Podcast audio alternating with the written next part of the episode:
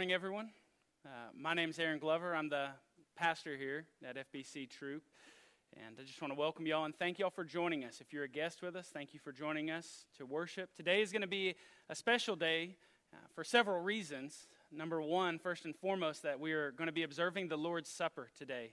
And we're going to discuss the importance of that this morning. And then also, uh, this is my first time to ever lead a congregation in taking the Lord's Supper. So I am very thankful that y'all will be very forgiving if and when I make a mistake this morning. Um, but today uh, is going to be a wonderful day. I'm very excited about this, this time that we're going to have. If I can go ahead and have our, have our deacons and those who are going to be distributing the elements coming forth to sit on the front row uh, with me here before we begin. Uh, now, before we begin today, I want to give a couple of explanations on what's going on here. One of the things that we can get into in church sometimes is getting into going through the motions of a thing. We can uh, go, oh, it's Lord's Supper time again. As Baptists, we typically do this about once a quarter. And we can get into just going through the motions of it and not honoring the gravity, the magnitude of what this means to us and what this means for us, what Christ Jesus has done for us, and what is represented here in these elements today. And so as we partake, I want us to do that uh, kind of with the lens of what the disciples would have taken that through on the night of the first supper. You see, sometimes we forget that when Jesus gathered his disciples together in that upper room, that they were uh, Jews living under the occupancy of Rome and had a history and heritage and a reason they were even gathering together for this meal in the first place. And so I think it's important for us when we understand this meal and what's going to go on, why it was instituted, why they gathered for this in the first place, what Jesus was inaugurating, so to speak, and then what it is pointing us to in the future. And so, if we remember, uh, we've been in a series talking about Abraham the past few weeks, right? We've been talking about God's promises to Abraham and Abraham's responses in faith. And if you'll remember, a couple of weeks ago, God told Abraham not to fear, said that God would be his shield and that Abram's reward would be very great. And Abram starts asking God, Yes, but what about my heir? You know, I only have this guy who lives in my house. His name's uh, Eliezer, Eliezer of Damascus. And God said to him, That man will not be your heir, but your own son shall be your heir, if we remember that. And then in Genesis 15, verse 6, Abram believed God, and it was counted to him as righteousness. Well, a few verses later, God gives Abram a vision after he has him cut a few animal bodies and split down the middle and have him pass through them. Part of ratifying a covenant, something that we don't do a whole lot of today. But then God gives Abram a vision that evening, and a darkness falls upon him. And, Ab- and God shows Abram that his children are going to be sojourners in a land that, that is not their own, and that they're going to be afflicted in this land for 400 years.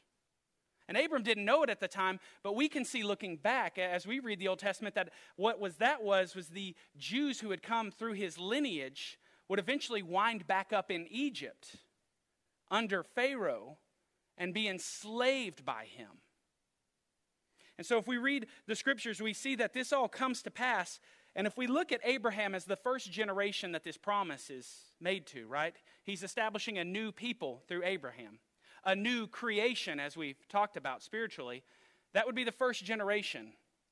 And in the seventh generation, we have a man born named Moses. And God raises up this man, Moses, and calls him to be the deliverer for his people that are enslaved to Pharaoh in Egypt. And God tells Moses to go and tell Pharaoh to let his people go. And he does. But Pharaoh hardens himself against God. And so God sends plague upon plague upon plague upon plague to Pharaoh, finally, until there's a final 10th plague that God threatens. And it's a plague that God is going to go through the land of Egypt and strike down the firstborn throughout all the land. as a curse on the land for enslaving his people. But God is merciful, and he also makes a way for his people to be delivered from this curse. So he institutes what's called the Passover. Now, in this Passover, he gives them very specific instructions on what the Jews were supposed to do so that when God went through the land and struck down the land, they would be delivered from this. So you can see on the screen, the Jews had to observe these very specific instructions. They had to eat unleavened bread for seven days.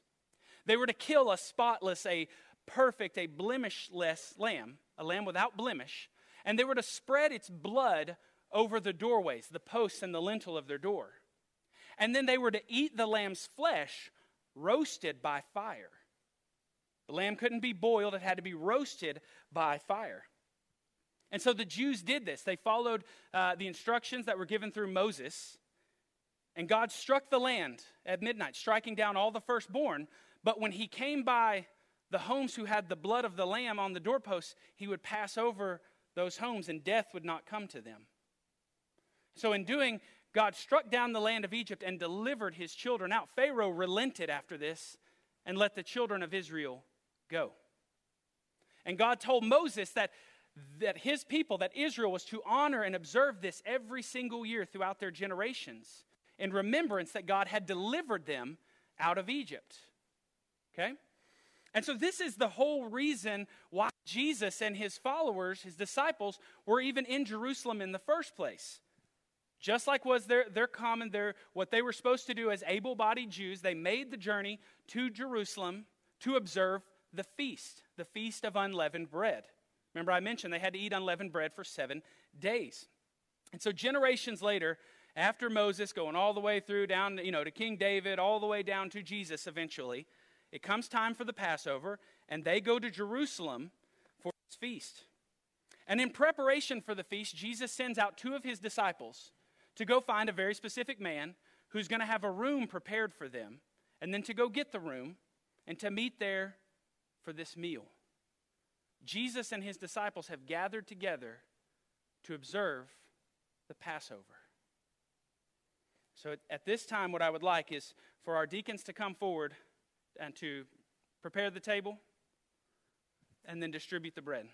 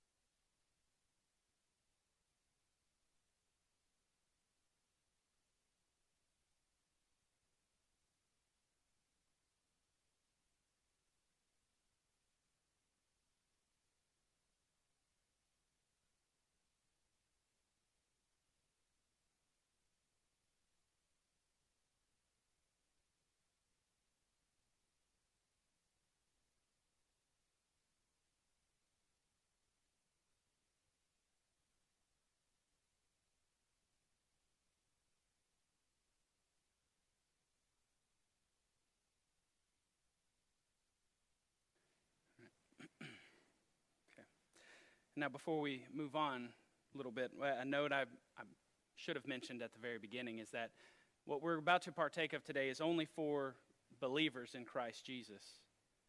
This is only for those who have put their trust and their faith in Him. If you have not done that, uh, then at this time I would ask that you do not partake of this.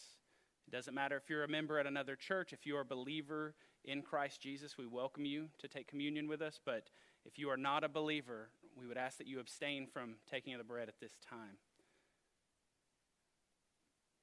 Now, once the disciples had gathered together, they'd gotten everything prepared for the evening, come time to eat the Passover meal. This is something that Jesus looked forward to with his disciples this specific evening.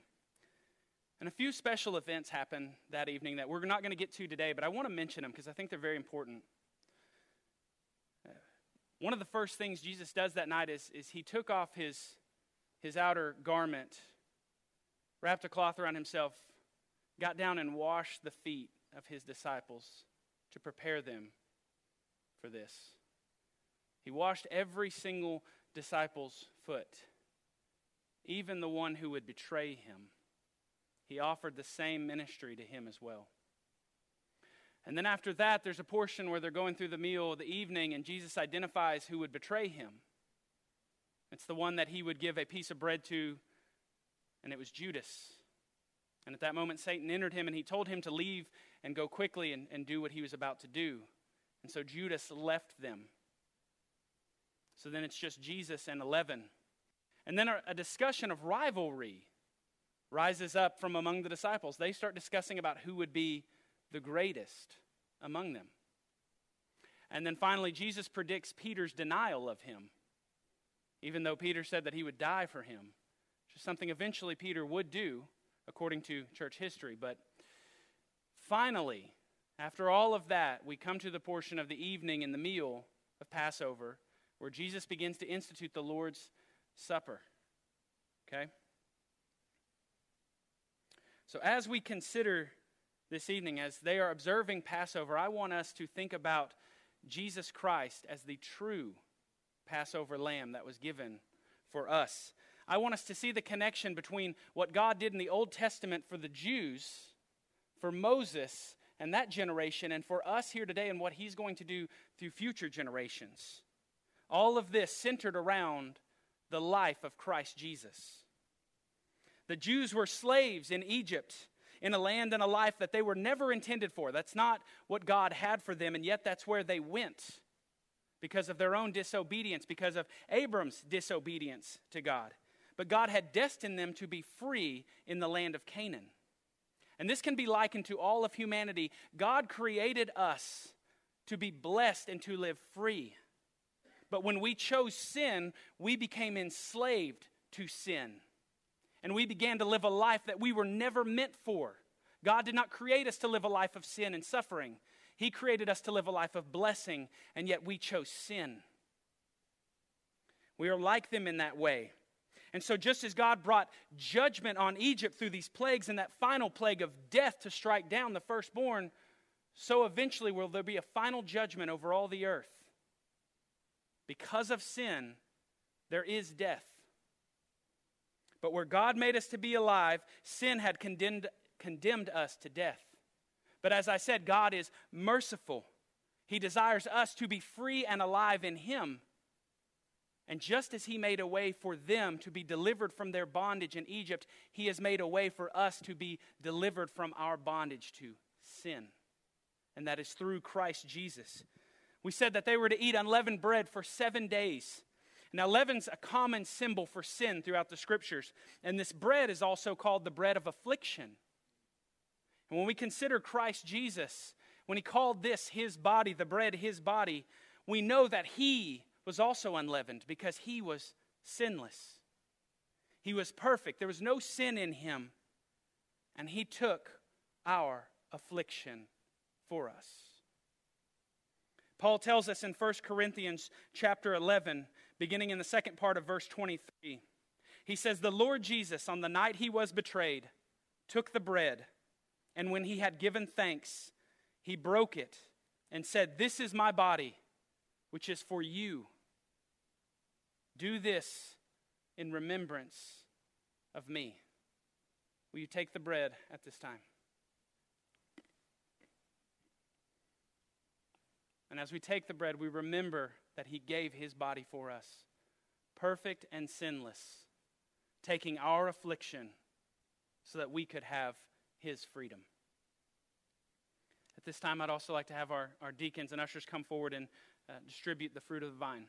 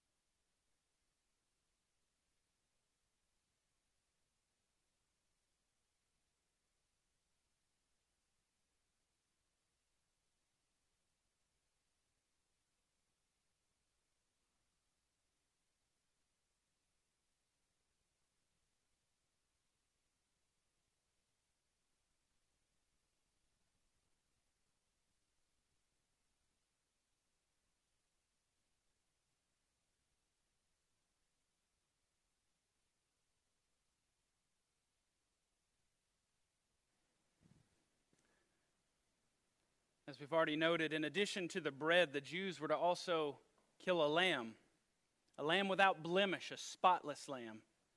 They took the blood and they were to spread it over their doorposts and the lintels of the doors, covering the doorway.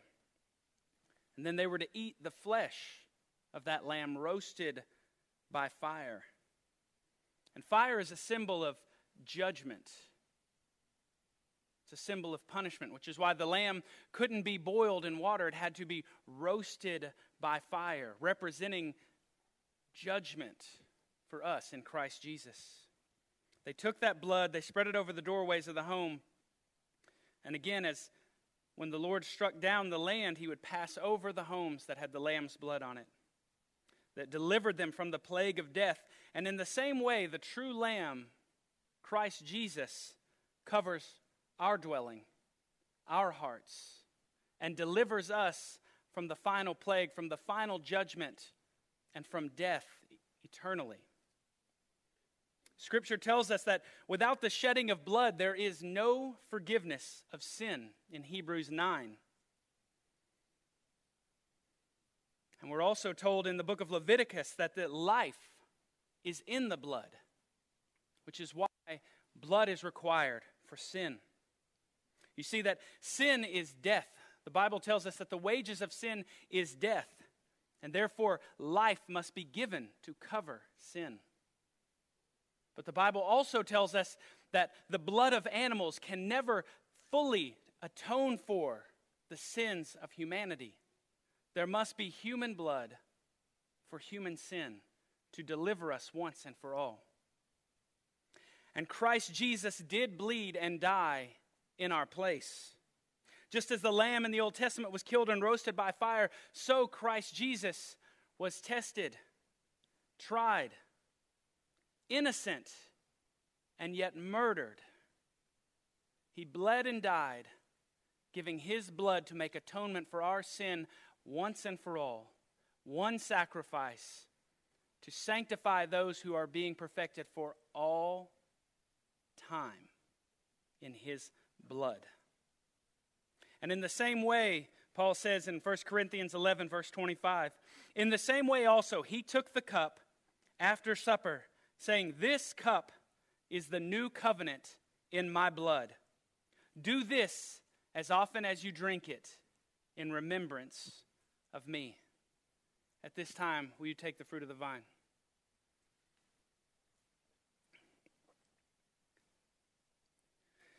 Excuse me.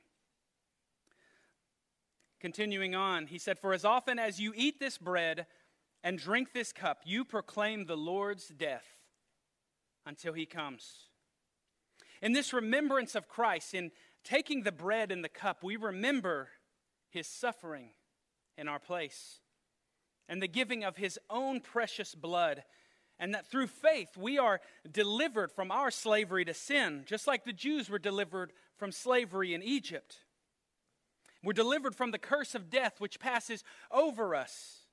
And like Israel, God brings us out of a cursed land and to a promised land. And for us, that promised land is to be dwelling with Him forever in the New Jerusalem. Now, unless we only look backwards at the things God has done, wondering what He will do next, Scripture tells us what He will do next. In the final book of the Bible, a revelation given to John, who wrote the book of John and several letters in the Bible, there's a section that describes the onset of the final events that lead to the final judgment. If you're following me, there's a parallel here between the Old Testament the New Testament, and the last days. God has a story that began ages ago and is moving forward to his final will and decree. And in this section, there's the final events coming to the final judgment of the wicked, but then the final blessing for the righteous. Now, if you've been listening for the past couple of weeks, you know that we are not righteous because of what we do, but we are righteous because of faith in Christ alone. So when he talks about the blessing for the righteous and for the saints, that's each and every one of you who believes in Christ Jesus. That's each and every one of us. Now, before I read this passage, there's a lot of metaphors that are going to happen. I'm going to read a lengthy passage of Scripture. There's several metaphors in this, but I think it's important for us to see this today. He's going to talk about a scroll that's mentioned that has seven seals. And this scroll must be opened before these final events can take place. Because if this scroll remains shut, nothing written in the scroll will happen. And so, therefore, the final judgment and the final blessing for believers is postponed indefinitely if that scroll is left shut.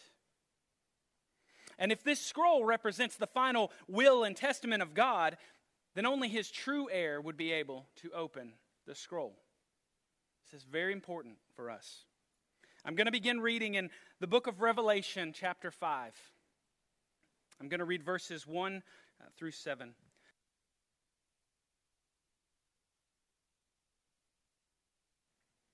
John begins in verse 1.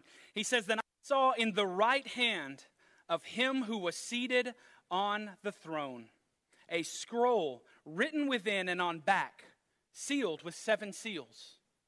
John says he sees a scroll in the hands of Almighty God sitting on the throne of heaven. And I saw a mighty angel proclaiming with a loud voice, Who is worthy to open the scroll and break its seals? And no one in heaven or on earth or under the earth was able to open the scroll or to look onto it. He continues in verse 4 And I began to weep loudly because no one was found worthy to open the scroll or to look into it. And one of the elders said to me, Weep no more. Behold, the lion of the tribe of Judah, the root of David, has conquered, so that he can open the scroll and its seven seals. The lion of the tribe of Judah and the root of David are poetic names given to Christ Jesus. You see, through the life Jesus lived, he not only qualified himself to be a perfect sacrifice, but he qualified himself to be worthy to receive everything that belongs to the Father. He alone is worthy. And between the throne in verse 6 and the four living creatures, and among the elders, I saw a lamb standing as though it had been slain. With seven horns and with seven eyes, which are the seven spirits of God sent out into all the earth. And he, this lamb, went and took the scroll from the right hand of him who was seated on the throne.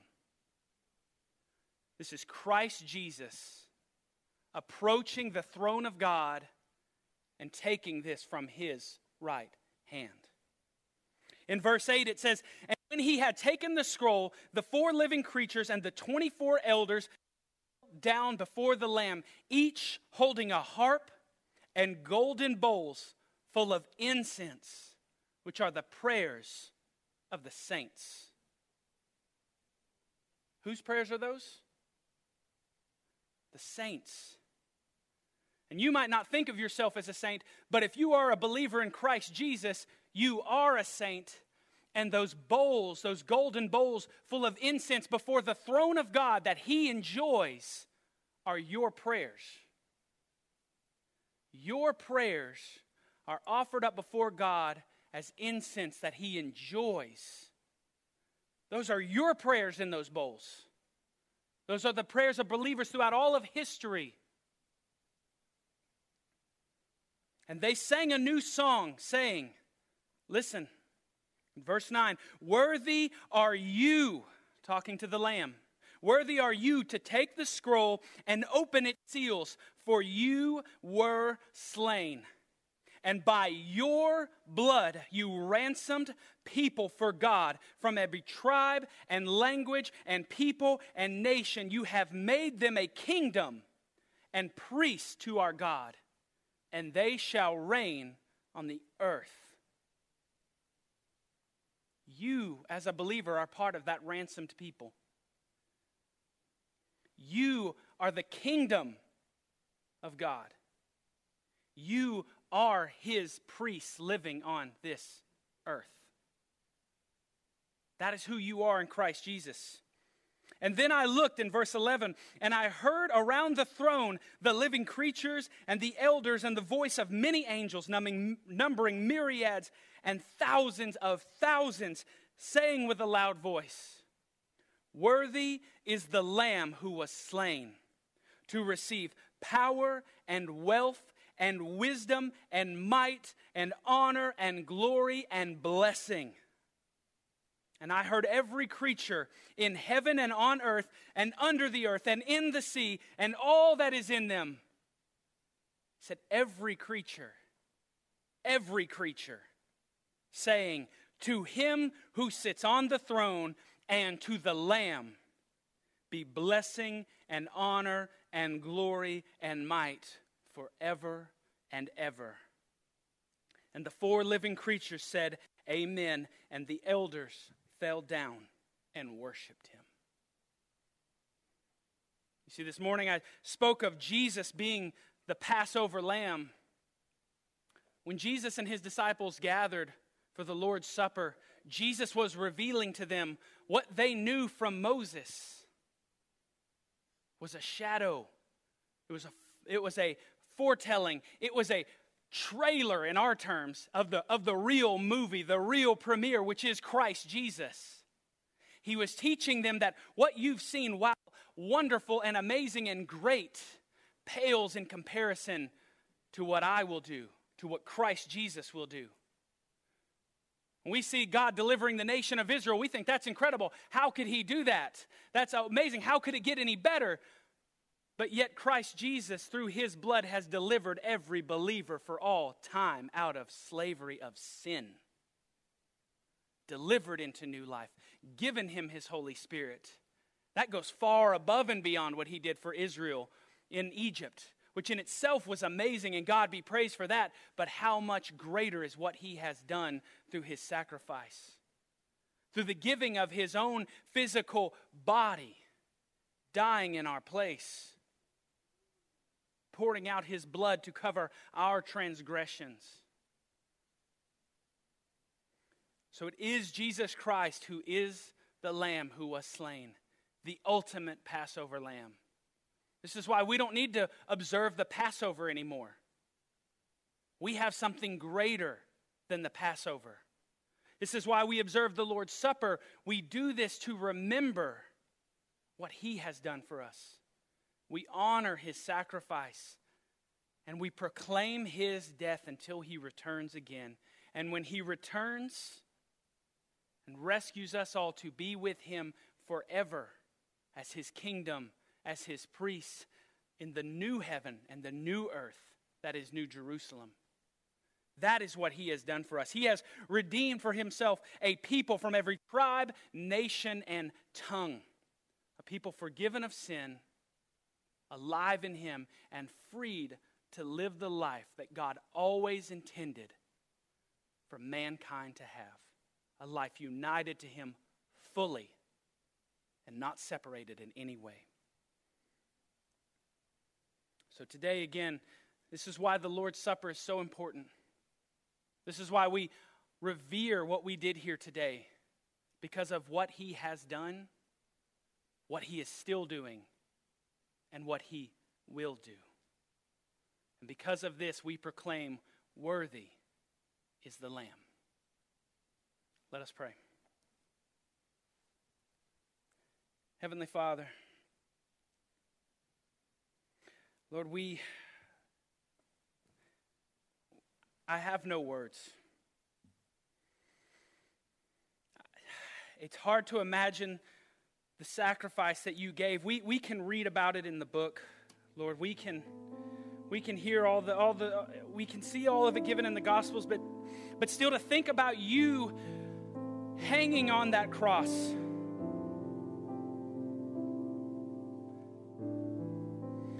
to think about you being nailed to that, being mocked and beaten and scorned and hated and rejected by the world. You did that because you love us. And you wanted to cover our sin once and for all with your blood so that our sin could never condemn us again. And because of you, we are not condemned any longer, but we are free in your Son.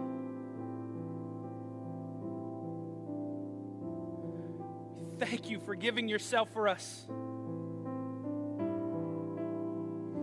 You didn't just stop at that. You didn't just let make our sin go away, God, but you gave us a whole new life, a whole new purpose, a whole new existence, a whole new creation. You created us for good things in you, and you empower us to walk in them with your Holy Spirit.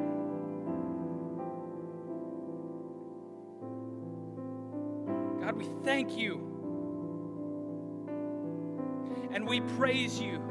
And we proclaim that worthy is the Lamb Christ Jesus, the only one who is worthy, the only one who can save us, the only one who can deliver us is your Son. He is, he is worthy of all power, and all glory, and all honor. Anything we could ever give, He is worth that and more. He has proven Himself to be worthy. Lord, we just revel in that. We don't have to bring a defense of ourselves to you.